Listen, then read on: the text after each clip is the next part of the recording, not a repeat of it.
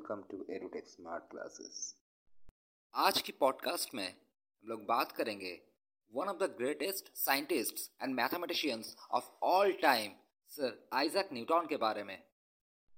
Sir Isaac Newton का जन्म हुआ था 4 जनवरी 1643 को Woolsthorpe Manor House United Kingdom में। कई जगहों में आप लोगों को एक ऑल्टरनेटिव बर्थडे भी मिलेगा, जहाँ पर बोला जाता है twenty fifth December of the year 1642 में उनका जन्म हुआ था। ऐसा इसलिए है क्योंकि उस समय यूके में एक डिफरेंट कैलेंडर सिस्टम चलता था। उनके पिता थे आइजैक न्यूटन सीनियर जो कि एक फर्मर थे और माता की नाम हैना एसिकफ विज्ञान की बहुत सारे शाखाओं में उन्होंने अपना योगदान रखा जो कि उन्हें ग्रेटेस्ट साइंटिस्ट्स में से एक बनाता है। सन 1705 में उन्हें क्वीन एना की तरफ़ से नाइटवुड का खिताब मिलता है। लेकिन उनका मैथमेटिकल या साइंटिफिक काम के लिए नहीं, बल्कि पॉलिटिकल वर्क के लिए।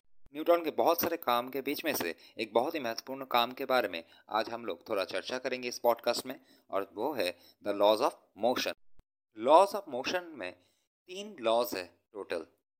पहला लॉ बताता है कि कोई ऑब्जेक्ट अगर रेस्ट में है तो वो रेस्ट में ही रहेगा। और अगर कोई ऑब्जेक्ट मोशन में है तो वो उसी स्ट्रेट लाइन के बराबर मूव करता रहेगा, जब तक कि बाहर से कोई एक्सटर्नल अनबैलेंस्ड फोर्स उस पर अप्लाई ना किया जाए। दुनिया में ऑब्जेक्ट दो ही तरह की स्थिति में रह सकता है। या तो वो रेस्ट में होगा मतलब एक जगह में स्थिर होगा, नहीं तो वो मोशन में रहेगा। अब चलिए एक बहुत ही आसान सा उदाहरण के माध्यम से फ़र्स्ट लॉ को समझते हैं। मान लेते हैं कि फ़ील्ड में एक बॉल रखा हुआ है। बॉल जो है, वो प्राथमिक स्थिति में अभी स्थिर है। वो मूव नहीं कर रहा है। अब उसे मूव कराने के लिए क्या करते हैं हम लोग? हम लोग बाहर से, उसे, उस पर कुछ फोर्स अप्लाई करते हैं। या तो उसे किक करेंगे, नहीं तो हाथ से कुछ फोर्स अप्लाई करेंगे और तब जाके क्या होगा? वो बॉल जो है, वो मूव करना शुरू करेगा। मतलब क्या हो रहा है यहाँ पर? जब तक मैं बाहर से कोई एक फोर्स उस पर अप्लाई ना कर रहा हो, तब तक वो बॉल स्थिर ही रहेगा। जब मैंने एक फोर्स अप्लाई कर दिया तो क्या हुआ? उसका स्थिति जो था, वो चेंज हो गया और अब वो मोशन में आ गया। मान लेते हैं कि एक ऑब्जेक्ट पहले से ही मोशन में है। अब उसका दिशा बदलने के लिए या फिर उसे रोकने के लिए क्या करते हैं हम लोग? तब भी हम लोग कोई बाहरी बल उस पर प्रयोग करते हैं। कोई बाहरी एक्सटर्नल फोर्स हम लोग अप्लाई करेंगे, तभी उसका डायरेक्शन में कुछ बदलाव आएगा। नहीं तो उसका जो स्टेट ऑफ़ मोशन है, उसे हम लोग रोक सकते हैं, उसे रेस्ट में ला सकते हैं। अब सेकेंड लॉ जो है, वो बताता है हमें किसी वस्तु का सनबेग या मोमेंटम के बारे में।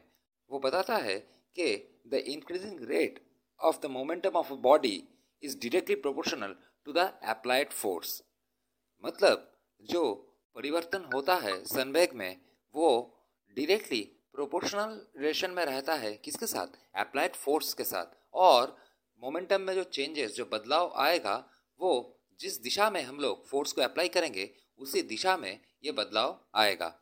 अब मोमेंटम क्या होता है? मोमेंटम मतलब the product of mass and velocity अब देखिए, एक ऑब्जेक्ट का मान लीजिए मास है वन किलोग्राम और वो two metre per second velocity से मूव कर रहा है। तो उसका मोमेंटम क्या होगा? टू इंटू वन मतलब two K G metre per second. ये हो गया उस ऑब्जेक्ट का मोमेंटम।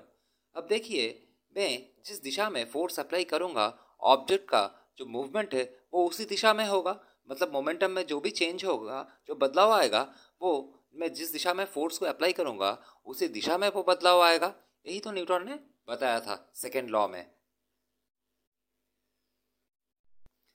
अब थर्ड लॉ बताता है एक्शन फोर्स और रिएक्शन फोर्स के बारे में। थर्ड लॉ बताता है कि for every action force there will be an equal amount of opposite directional reaction force मतलब कोई भी एक्शन फोर्स के लिए उतना ही अमाउंट का एक ऑपोजिट डिरेक्शनल रिएक्शन फोर्स रहेगा। जिस दिशा में मैं एक फोर्स को अप्लाई करूँगा, उसके बिल्कुल विपरीत दिशा में एक रिएक्शन फोर्स भी अप्लाई होगा। और दोनों का जो अमाउंट है, जो वैल्यू है एक्शन और रिएक्शन फोर्स का, वो बिल्कुल बराबर होगा, वो इक्वल होगा। तो ये था न्यूटन का तीनों लॉ लॉस ऑफ़ मोशन ही नहीं, विज्ञान के और भी कई सारा शाखाओं में न्यूटन ने बहुत ही महत्वपूर्ण भूमिका रखा। जैसे कि ऑप्टिक्स या फिर कॉन्सेप्ट ऑफ़ ग्रेविटी जिसके बारे में हम हमारे नेक्स्ट पॉडकास्ट में और भी विस्तार से चर्चा करेंगे। तो साइंस और साइंटिस्ट के बारे में ऐसे ही इंटरेस्टिंग पॉडकास्ट सुनने के लिए फॉलो कीजिए हमारे पॉडकास्ट चैनल को। Thank you.